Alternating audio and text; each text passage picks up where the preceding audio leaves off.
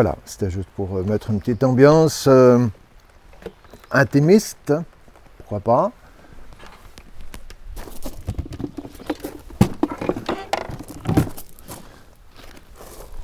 Alors, merci de votre présence, d'abord. Et donc, euh, pour cette, pour aujourd'hui, là, j'ai préparé, enfin, j'ai composé de nouvelles. C'est assez nouveau. Euh, bah, pour une nouvelle, c'est normal que ce soit nouveau. J'ai- je suis parti sur deux situations qui ont un trait un petit peu autobiographique. Euh, pas directement pour moi par, par rapport à mes grands-parents d'abord, qui dans l'histoire se passe à Bretonnière. Donc j'avais une, euh, une grand-maman et un grand-père qui habitaient Bretonnière, euh, à côté de chez moi et de Marlise. Et puis euh, ça m'intéressait de les faire revivre dans, une histoire qui est une, histoire d'alcool.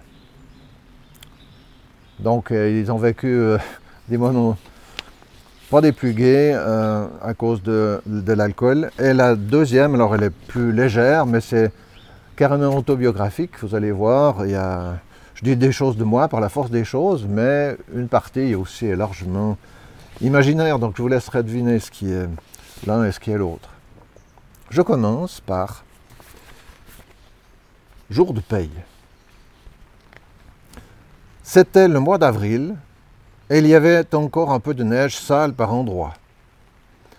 On entendait le frein du char qui descendait le bois coupé pendant l'hiver à derrière Forel. Le char passa devant Lydie avec le vieux Louis qui tempérait l'ardeur de son cheval enhardi par la descente.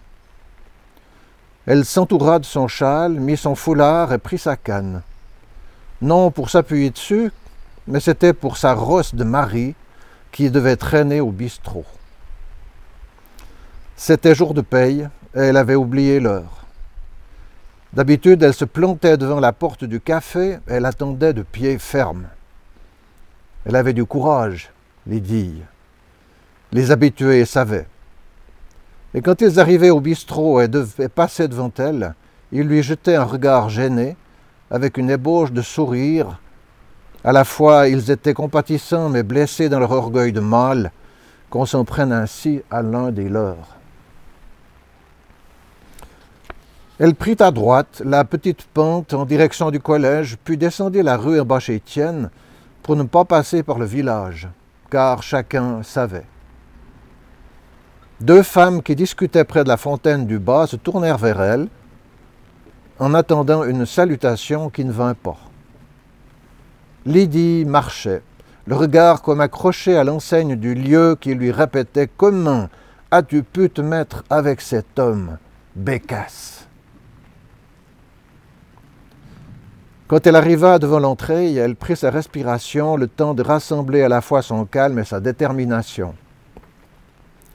Elle poussa la première porte, puis la deuxième, et entra d'un air décidé dans un lieu qu'elle ne connaissait que trop bien.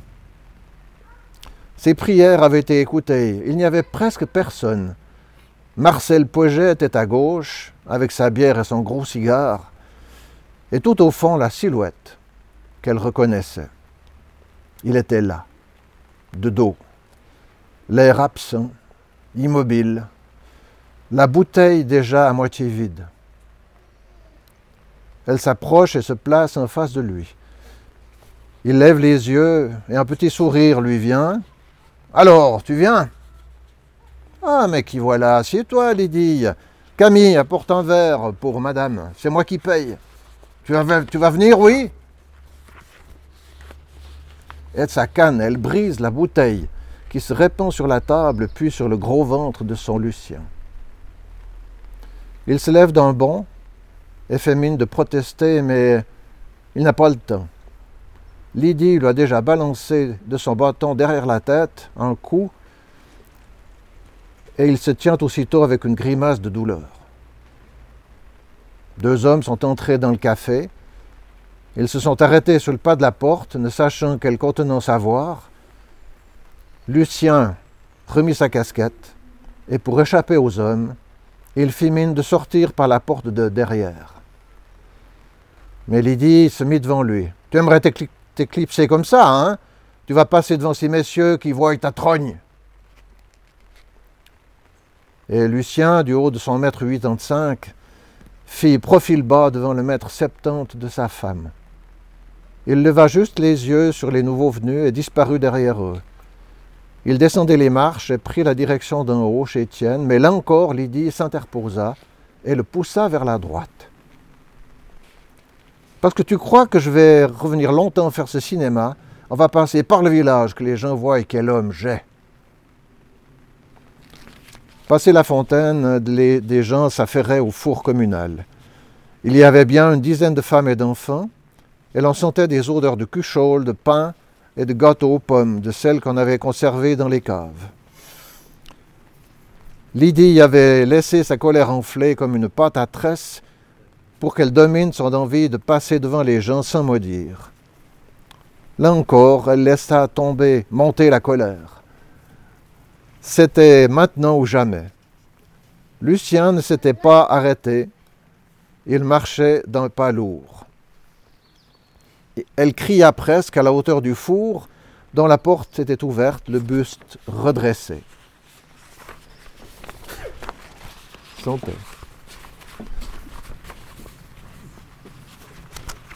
Pour les nouveaux arrivés, je, raconte l'histoire de mes grands-parents euh, à Bretonnière. Puis euh, ma grand-mère est allée chercher mon grand-père euh, au, au, bistrot du coin.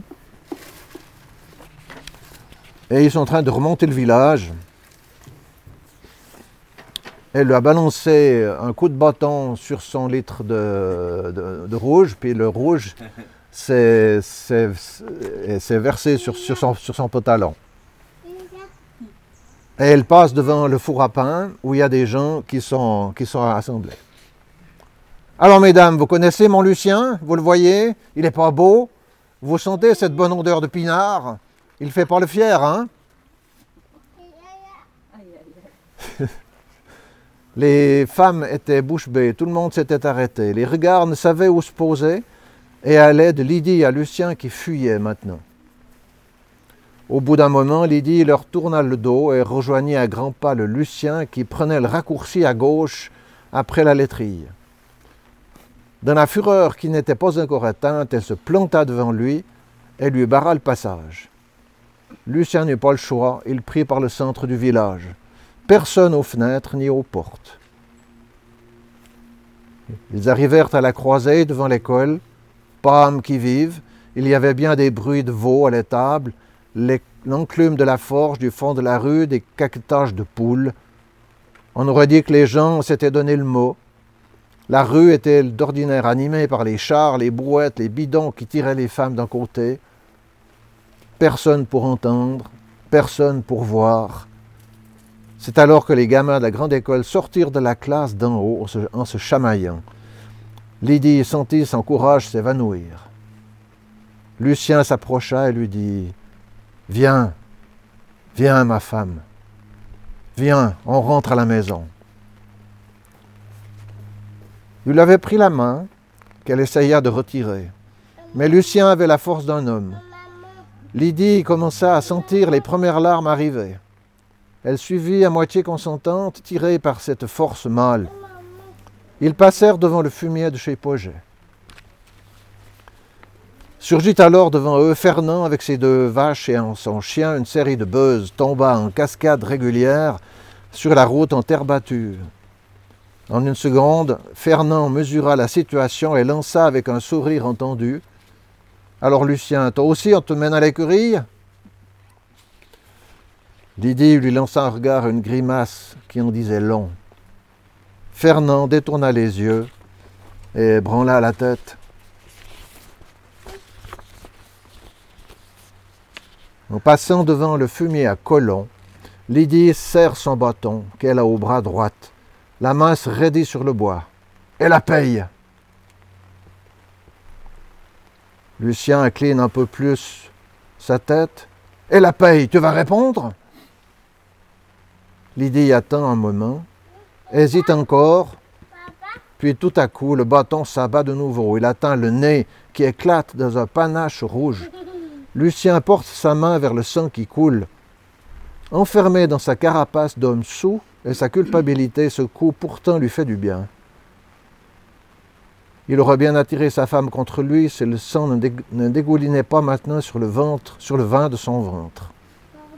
Lucien sentit, dans cette punition liquide, comme un voile qui cachait sa honte. Le sang et le vin se mêlaient maintenant, et il sentit comme une délivrance, comme une mémoire de son catéchisme et de la dernière fois qu'il avait communié, il y avait déjà bien longtemps. Quand ils arrivèrent à la maison, ils n'avaient plus échangé un seul mot. Lucien avait sorti un mouchoir en tissu de sa poche pour maîtriser un tant soit peu le sang qui séchait malgré lui entre les poils de sa moustache. Il n'y avait qu'un pas jusque chez eux. Ils gravirent les deux rampes de l'escalier extérieur, puis entrèrent dans la cuisine. L'idée, Lydie, soulagée d'avoir quelque chose à faire, s'approcha tout de suite du potager pour remettre du bois, le feu ayant encore juste assez de braise pour repartir. Dans son dos, Lucien s'empara d'une bouteille de rouge remplie au quart, relique du, matin, et disparut dans les cabinets, son mouchoir d'une main et sa bouteille de l'autre. Lydie n'avait rien vu. Devant les chiottes, il sortit son outil et commença la vidange. Comme elle durait, il engloutit de grandes lampées. Il regarda le fond de la bouteille, où deux bons d'essie restaient encore, et il les vida dans la lunette alors qu'il finissait son affaire. Assise au coin du potager, Lydie entendit hurler Nom de Dieu Elle n'osa pas aller voir. Elle attendit, le regard fixé sur le mur d'en face.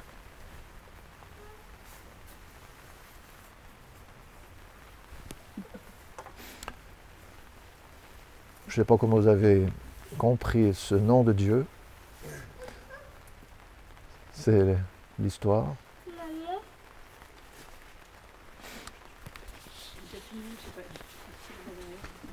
Comment? Suis partie la barrière, t'as fini Ouais, la, la première. Ouais.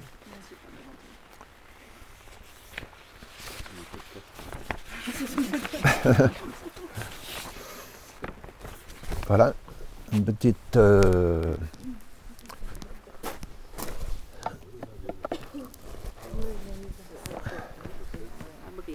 petite pause pour digérer.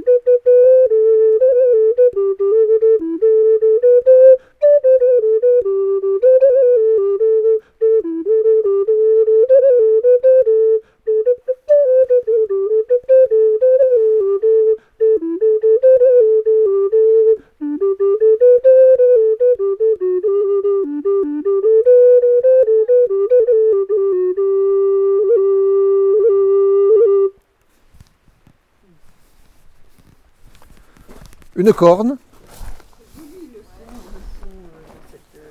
C'est dans quel pays En Écosse aussi Non, euh, c'est médiéval. Puis la corne vient d'Australie. Ouais, c'est Ouais. Ouais. un peu le même doigté que les, que les flûtes douces. Euh, c'est le même, ouais. ouais. Bon, pas tout à fait, quand même. hein, C'est un peu, un peu particulier, mais c'est pas tout à fait le même. Et puis là, euh, c'est les, instruments qui sont fermés. Ah ouais. Les instruments qui sont fermés comme ça, ils ont qu- qu'une octave. Ça fait de ré à ré.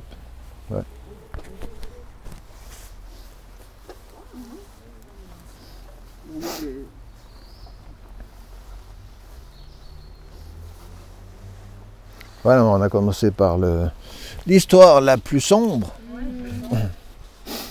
Mais bon, c'est une réalité. hein, Mon grand-père est un, alcoolique euh, reconnu. hein, D'ailleurs, il est mort de ça.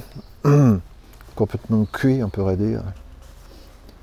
Donc, ça aurait pu être un, épisode euh, réel, quoi. D'ailleurs, elle, allait le chercher, et puis il y en a. J'ai appris juste qu'il y avait aussi un- quelqu'un d'autre qui, allait en chercher, enfin, de son mari, et elle le traînait. Elle le traînait hein, de- de- depuis le bistrot. hein. Elle le prenait, il était par terre, il, traînait par terre, puis il tirait jusqu'à la maison. Là, c'est encore pire que ça.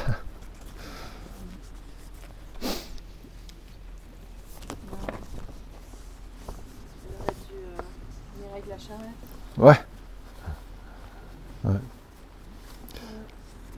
Alors la deuxième. euh, donc je, vous ferai une petite conclusion à la fin parce que c'est une, coïncidence. C'était pour répondre au, thème du, de la journée, hein, qui était donc la coïncidence. hein. Et puis je dis, mais qu'est-ce que, que- je pourrais faire sur euh, quelle coïncidence s'est passée dans ma vie? Et il y en a une qui s'est passée. Je vous la raconterai après. Je vous raconte d'abord ce- cette, cette histoire, qui est donc une, partie de, biographique et une partie euh, romancée. C'est par hasard que Simon, au volant de son Opel cadette, avait passé par Jurian plutôt que par Romé-Motier, en descendant depuis la vallée où il était allé voir un cousin. Il retournait à son petit studio de Bussigny en faisant un crochet par orbe pour une promenade au chemin des présidents. À Nido, il s'était demandé à quoi ressemblait cette route qui partait vers la droite et qui enjambait le pont sur le Nozon. Il avait alors serpenté dans la forêt et découvert ces virages qui se succèdent et qui n'arrêtent pas de pénétrer cette verdure, ombragée. Puis il avait débouché sur la grande courbe qu'il sortait de la mi-ombre et qui découvrait le village de Jurien. C'est ainsi qu'il fit ce grand contour sur la gauche et qu'il entra dans les maisons. Il fut un peu sur le qui-vive pour aborder le carrefour d'en haut. Une étoile à cinq directions qui éclate à cet endroit. D'instinct, il prit la deuxième à gauche et descendit la ruelle qui logiquement était la seule direction qui lui promettait la plaine. C'est après le céder le passage suivant qu'il aperçut sur la gauche une enseigne qui attira son attention. Café des Amis, qui existe encore à Jurion. Il vit aussi une pancarte qu'il n'arriva pas à lire et qui était accrochée sur la porte. Il ne peut lire que le titre, à vendre. Sans pouvoir déchiffrer les détails figurant en dessous. Intrigué, il continua pourtant sa route, puis quitta le village par les virages d'en bas. Vers les hauts de Romé-Moitié, le souvenir de cette pancarte lui revenait pour la troisième fois, de manière chaque fois plus pressante, quand il décida, sans raison apparente, de faire demi-tour pour éteindre cette étrange obsession.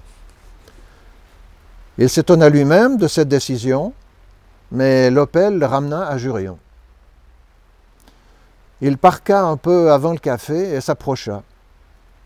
Alors il put lire à vendre, cessation d'activité et un numéro de téléphone en dessous. Il essaya d'entrer, frappa, puis prit note du numéro sur le calepin qu'il avait soin toujours de garder dans la voiture. Il était à un carrefour de sa vie. Son travail à la poste lui assurait un, emploi stable, mais la répétition des mêmes gestes et un train-train immuable commençaient à réveiller chez lui quelque chose qu'il avait de la peine à définir. Le soir, une fois chez lui, il téléphona sans attendre. Allô? Allô, Chapuis? Oui, bonjour monsieur Simon Dutoit. Je viens de passer chez vous, euh, votre café, le café des amis, vous le, vous le remettez? Oui, j'arrive à la retraite, vous vous y intéressez? Ben oui, euh, c'est un peu un coup de folie, mais pourquoi pas C'est étonnant, j'attends depuis bientôt deux mois des appels, et rien qu'aujourd'hui, vous êtes deux à vous y intéresser. Comme je viens depuis Genève, je vous propose de vous présenter le café le même, jour. Ça vous va? Bah ouais, pourquoi pas. Vous avez une patente? Non, mais je, vais voir pour. Marie, tu sais que c'est une patente. Hein, c'est un papier qui te permet d'avoir un, un, établissement, un bistrot, par exemple, d'être patron de bistrot. Tu dois faire des études pour avoir ce papier-là. C'est ainsi que Simon se présenta au lieu dit un samedi matin de septembre à 11 heures il savait que l'autre intéressé était là depuis dix heures. Il arriva devant le café et entendit deux voix à l'intérieur avec, première surprise, l'autre voix était féminine. Un peu rauque, chaleureuse, vive, avec un petit rire qui surgit et qui finit par dilater la curiosité de Simon. Il heurta pour signifier son arrivée et découvrit une petite femme, mince, aux traits fins, l'œil brillant, assez joli, en somme. Lui était, euh, euh, lui était un non-fumeur euh, affirmé, bien qu'elle ait fumé très précocement et arrêté tout aussi sec. Le charme de sa concurrente lui apparut dans un regard où se mélangeait une pointe de curiosité, de défi, de retenue et d'intérêt. Passé le moment de surprise où le temps s'était arrêté, Simon tendit sa main au vendeur, puis à la femme, qui devait avoir dans la trentaine. Bonjour, Simon Dutoit. Simon? Simon, c'est pas vrai. J'osais pas dire, tu, habitais à la main, non? Euh, ouais. Hmm. Mais votre nom, enfin ton nom? Martine. Martine Amiguet? C'est pas vrai. Qu'est-ce que tu fais là? C'est alors que le pauvre monsieur Chapuis, pris entre deux feux, intervint pour s'extirper de ses retrouvailles particulières et filer se prendre un café chez un paysan de la rue d'en face, en annonçant revenir vers les midis. Madame pouvait raisonnablement faire le tour du propriétaire avec monsieur, puisqu'elle avait déjà eu tous les détails. Chacun se retrouva ainsi libéré pour aborder l'étape suivante. Martine, c'est incroyable, comment t'es arrivé ici? Ah, tu pourrais déjà commencer par me faire un bisou. C'est alors que Simon put sentir l'alliance des odeurs de cigarettes mêlées à celle d'un parfum qui lui laissa encore une odeur de guimauve. Il remarqua aussi ses grosses boucles d'oreilles cylindriques et une autre boucle discrète sur sa narine gauche. Ah, tu es plus la petite fille que j'ai connue. Ah, parce que tu croyais que j'allais jouer au poupées encore longtemps. Non, mais te retrouver là, ça fait drôle, hein, tu sais. Ah, moi aussi, euh, bon, je crois qu'on a autre chose à faire jusqu'à midi que se raconter nos petites histoires. Hein. Allez, viens, je vais te montrer. C'est ainsi que l'heure passa, délicieuse, intemporelle. Les regards se cherchaient pour garder vivant ce sourire qui les liait, reléguant au second plan l'intérêt pour le bistrot. Ouais, dis donc, il y a du boulot. Hein. Et puis au fait, tu as une patente? Euh, Non, dit Simon. Euh, je venais là à tout hasard, je travaille à la poste et je m'emmerdificote, si tu vois ce que je veux dire. Je venais voir, et toi, tu en as une? Ouais, je viens de la passer. Et tu t'intéresses au bistrot? Bah oui, euh, sinon je serais pas là à me. Je serais, autrement, je serais sur la plage à me broser le cul, tu vois.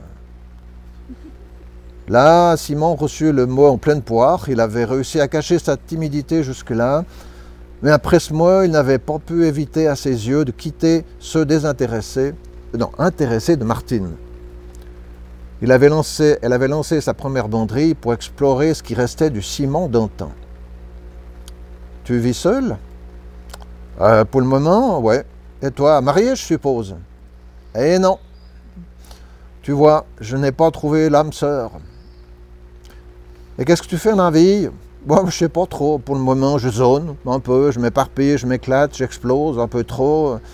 J'aimerais bien me planter à quelque part, c'est pour ça que je m'intéresse au bistrot.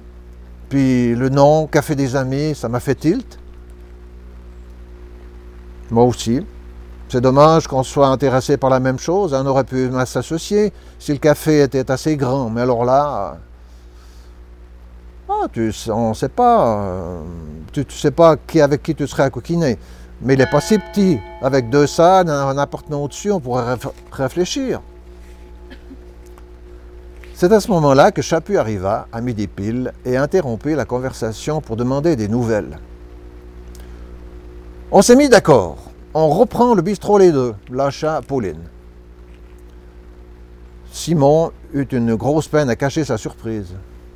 Il voulut s'interposer, mais Pauline ne lui laissa pas le temps de réagir. J'ai ce qu'il faut pour commencer, monsieur Dutoit sera mon associé. Nous réglerons les détails plus tard, hein, Simon? Qui sentit la douce incertitude d'une aventure aux côtés d'une femme comme Pauline. Ses envies de changement se concrétisaient, mais il, laissa le destin s'en mêler. Les yeux de Martine lurent dans un sourire interrogateur et complice à la fois que leur alliance était scellée. Ah ben, vous êtes rapide, vous deux, là. Vous laissez pas traîner les choses. Euh. Je vous ai même pas dit le prix du bistrot. Ah, c'est pas grave, c'est pas un problème. J'ai ce qu'il faut, dit Martine. C'est ainsi qu'un mois plus tard, le notaire accueillait les trois protagonistes. Lisait les documents voulus et que les signatures griffonnaient leur accord sur le papier. Martine avait acheté l'affaire et Simon était associé. On partait sur des bases claires l'aventure commençait. Ils se retrouvèrent ensuite pour fêter l'événement au milieu du bistrot qui n'en avait que deux noms. Tout restait à faire. Il n'y avait qu'une table, trois chaises au milieu de la partie bistrot et rien dans celle où quelques tables pouvaient accueillir les convives pour la restauration. Il y avait un joli bar où l'on devinait les heures passées par un Parisien qui, à l'époque, tenait la baraque après un temps passé dans un grand restaurant de la capitale ce qui est vrai. On l'appelait d'ailleurs le roi Soleil. Il avait eu son heure de gloire et il avait déménagé ses espoirs de vie plus tranquille à Jurian. Sa femme était à ses côtés et assurait son rôle de pilier de bar. Malgré ça, sa renommée et sa cuisine avaient fait tout de suite attirer le chaland et le défi était d'autant plus grand à relever pour les deux nouveaux prétendants. Ils avaient débouché une bouteille de mousseux, achetée au passage à la Sarah. Alors Simon, dis-moi ce que tu ressens. Allez, lâche-toi. Attends que je rassemble mes esprits, tu une furie, Martine. Ah, j'aime quand les choses fusent. Tu vas voir, ça va marcher si tu n'as pas peur du boulot. Ouais, mais faut encore qu'on s'entende. On, on, se lance au bonheur la chance, sans rien savoir l'un de l'autre, ou presque. Tu es drôle, toi. On n'est plus les deux gamins de la petite école. Et là, en un instant, tout remonta à la surface. Il redoutait ce moment car il sentait que tôt ou tard il allait devoir le laisser sortir de sa boîte comme un diable impatient tendu par son ressort.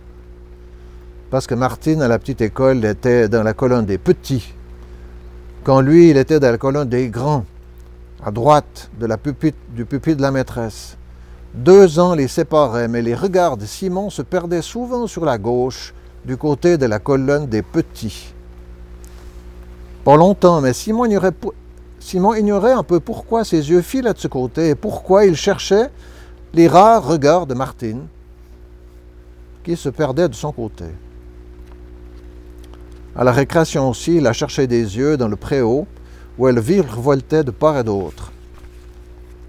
Mais un jour, il apprit que Lucien de la colonne du milieu s'était montré plus hardi et avait pris les devants pour obtenir les faveurs de la belle. Et c'est là que Simon découvrit la raison de son intérêt pour Martine. La jalousie s'était ainsi infiltrée et s'était emparée de lui au point où il devint de plus en plus fermé à tout apprentissage et que ses notes se ressentirent assez vite, assez vite pour alerter la maîtresse puis la maman qui ne put rien tirer du bonhomme. Comment savoir pour un garçon de son âge qu'il était amoureux Le pire fut quand, remontant à vélo un jour de congé et passant devant la maison de Martine, il entendit Lucien dans son verger. Son cœur ne fit qu'un tour et il se mit à pédaler de toute sa rage pour se réfugier dans son arbre. Car c'était là qu'il se retrouvait, sur un pain à l'ascension facile, jusqu'à sa première grosse branche. Alors il dominait le monde.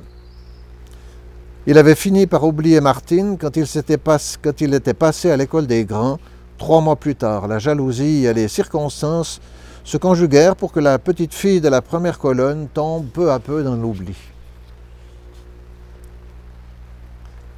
Parce que tu trouves qu'on s'entend pas bien? C'est pas mal, non? Martine, avant d'aller plus loin, il faut que je te raconte quelque chose. Ah, super, j'adore ça. Allez, vas-y. Ouais, je, mais d'abord, il faut que tu me jures pas rigoler. Si tu rigoles, tu pourras trouver quelqu'un d'autre. Hein. Je te rappelle que je suis dans le contrat, mais il n'est pas, pas solide. Hein. Ouais, je te jure, ça va être dur, je, tu me connais, mais je vais tout faire pour... Euh, non, non, non, c'est trop facile. Tu jures ou tu jures pas? Ah, je l'ai déjà dit, je n'irai pas. Je peux sourire ou pleurer? Pleurer, à la rigueur. Et Simon raconta tout. La petite école, les trois colonnes, les regards, Lucien, le pain. Et Martine ne rit pas. Elle ne pleura pas. Elle avait les yeux fixés sur Simon, buvant ses paroles, les mains moites devant cette déclaration tardive. Elle se leva à la fin pour cacher son émotion et se tourna vers la fenêtre, après quelques pas de fuite. Quand elle revint vers lui, elle se pencha chercha ses lèvres et les trouva. Un long baiser charnu dura, dura de ses lèvres frémissantes et humides. Lui surpris le lui rendit, mais sans chaleur, sans cette sensualité qu'elle était seule à donner. Ça va pas J'ai fait mal, tu m'en veux? Ah, c'était magnifique, tu pouvais pas faire mieux. Mais alors, t'as pas aimé? Si, mais c'était inattendu. Ah, tu me caches quelque chose. Hein. Tu m'as dit que tu n'avais personne dans ta vie.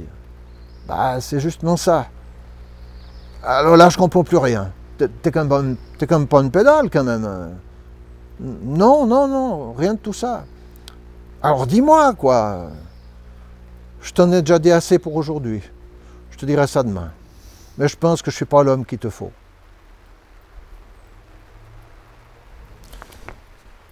Sur ça, il sauta dans sa voiture disparut alors qu'elle s'allumait une clope pour mieux encaisser le coup. Elle resta à l'étage où ils avaient pris leur quartier, chacun dans sa chambre avec un lit dans chacune et un confort des plus spartiates. Les travaux devaient commencer bientôt pour redonner une nouvelle fraîcheur au lieu et le minimum d'encombrement était requis. Martine avait déjà élu domicile à l'étage par souci d'économie, alors que Simon avait son studio de Bussigny pour trois mois encore. Quand elle se retrouva seule, elle fit mille tentatives pour imaginer une raison valable à l'attitude de Simon. Elle s'alluma encore une sèche pour adoucir un peu cette invasion de pensée, puis partit faire le tour du village. Le lendemain, Simon ne vint pas. Elle téléphona plusieurs fois, pas de réponse. Elle attendit le soir pour prendre la décision de partir chez lui. Elle savait le risque de ne pas, l'y trouver, mais elle pouvait, elle s'en pouvait plus de faire des suppositions. Elle sauta dans sa voiture, descendit les virages entre Croix et Pompaple, quand elle remarqua la voiture de Simon qui montait dans l'autre sens. Hors d'elle, elle fit un tourné sur route. Euh, euh, elle remonta vers Jurien en plein gaz. Elle eut une peine énorme à respecter la vitesse à Croix et Remotier et aborda en trombe les villages de Jurien. Un homme lui fit un signe de, doigt sur la tempe qui l'agaça encore plus. La voiture de Simon était déjà devant le bistrot et Martine respira un grand coup avant d'entrer. Ah, tu es là Tu, ne m'as pas vu sur la route sur les virages avant Croix Ben non, pourquoi? Ah, tu me demandes pourquoi, alors là, c'est le sommet. Tu me fais poireauter depuis hier que monsieur rompt son contrat, même tacite. Bah, je t'avais dit que je te le dirais aujourd'hui. Et moi, je fais des suppositions depuis ce matin. Moi, je l'ai acheté, ce bistrot. Il est à moi. Je compte sur toi. Putain. Je sais. Tu vas tourner autour du pot encore longtemps. Tu vas lâcher le morceau, oui ou non? Ben, je suis venu pour ça, mais d'abord, il va falloir te calmer. Va ouvrir une bouteille. C'est ce qu'elle fit dans un silence de plomb. Une fois attachée et les verres pleins, elle attendit en lui jetant des regards brefs chargés de reproches et d'impatience. Je peux pas. Je peux pas. Comment tu peux pas? Tu m'avais dit que tu voulais quitter la poste, que tu t'emmerdais. C'est pas ça, je, peux pas. Pour moi, les femmes, c'est fini. J'ai longtemps attendu une fille, et puis il y a eu il y a eu Aline. C'était fou, on s'aimait bien comme des dingues là haut au lit magnifique. Et puis un jour, bah, elle est partie. J'ai jamais su pourquoi. Depuis, je peux plus. Voilà. C'est ça que je voulais te dire. Eh ben alors là, euh, je sais plus quoi dire, j'en reviens pas. Bah, je te croyais un gros tendeur. Ben tu vois, je suis pas un homme pour toi. Attends, mais à l'école, tu me regardais. Euh, ça te, ça te faisait rien?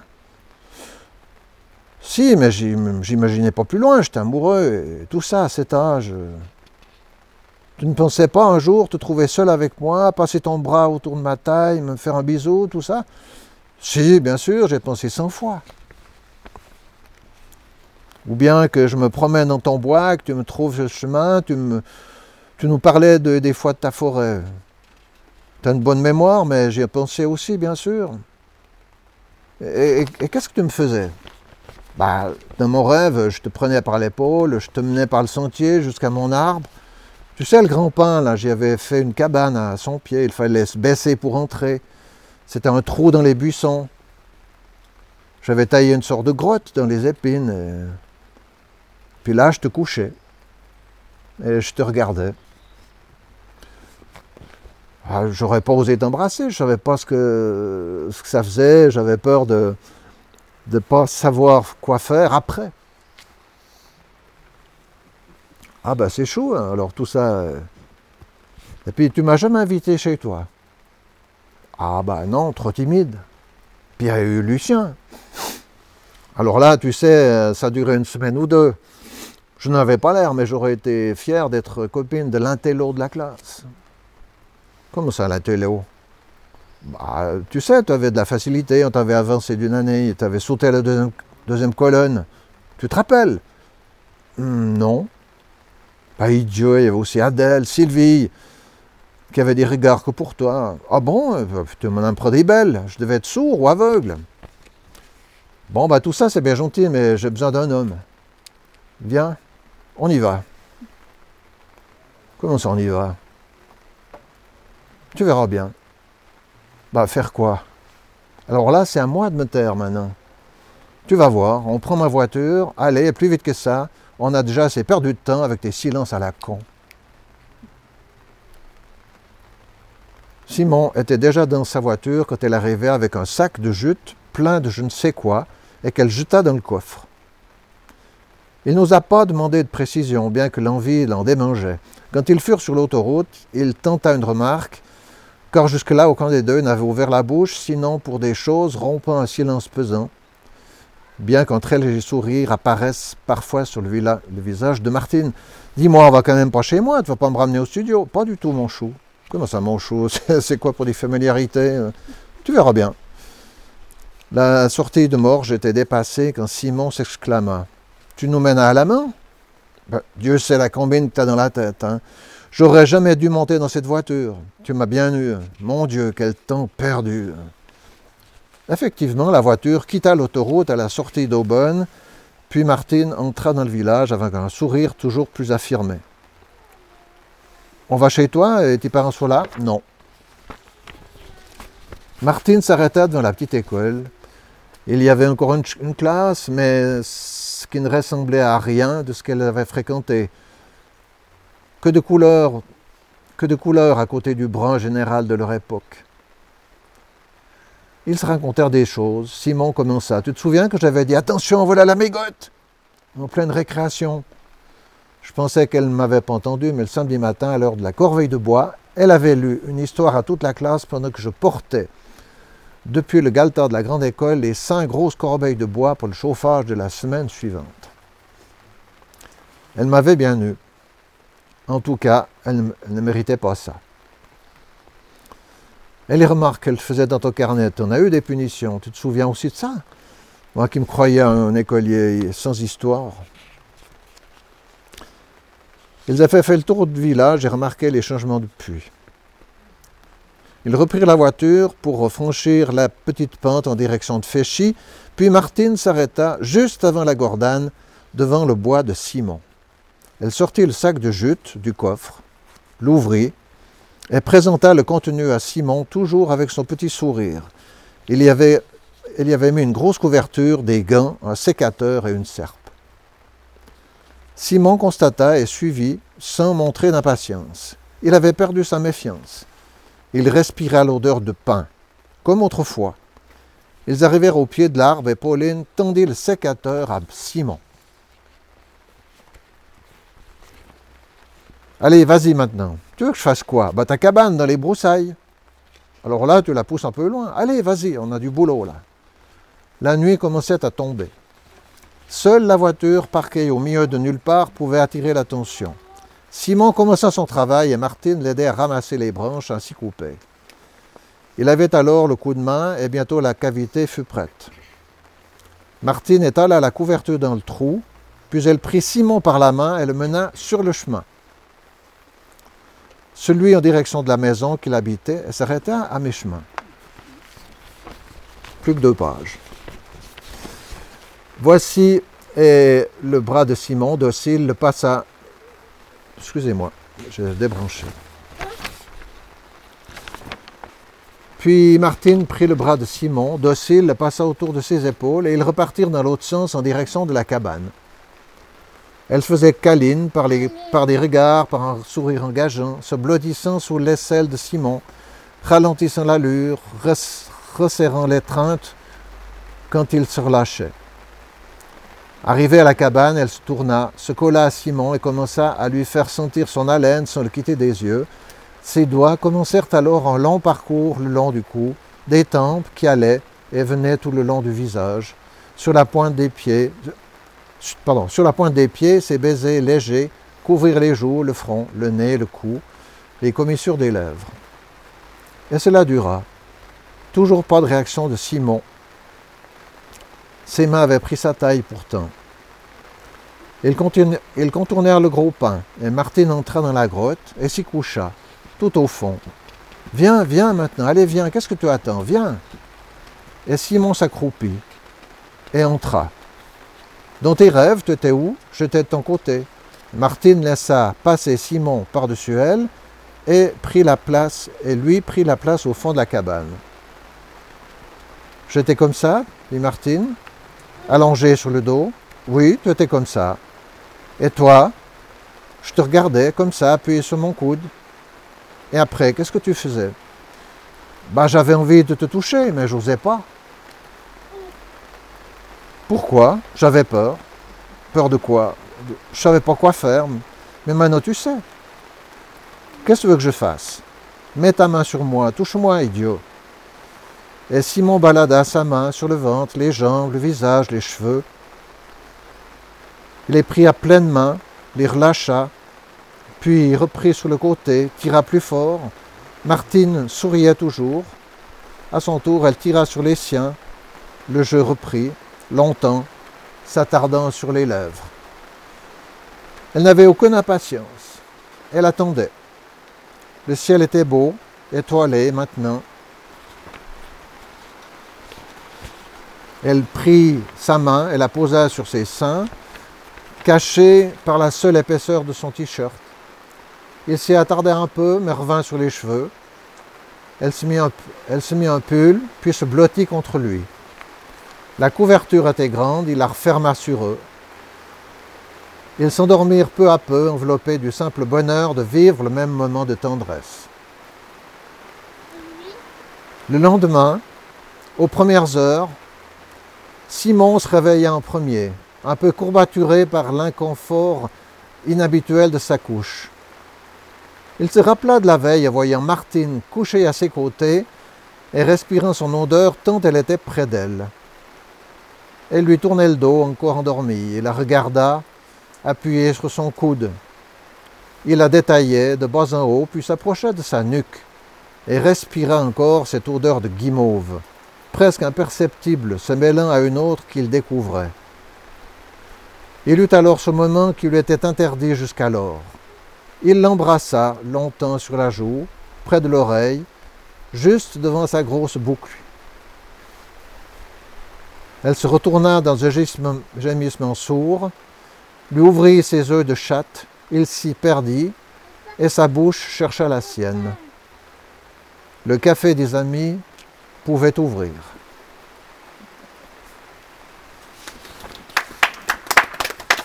Merci bien.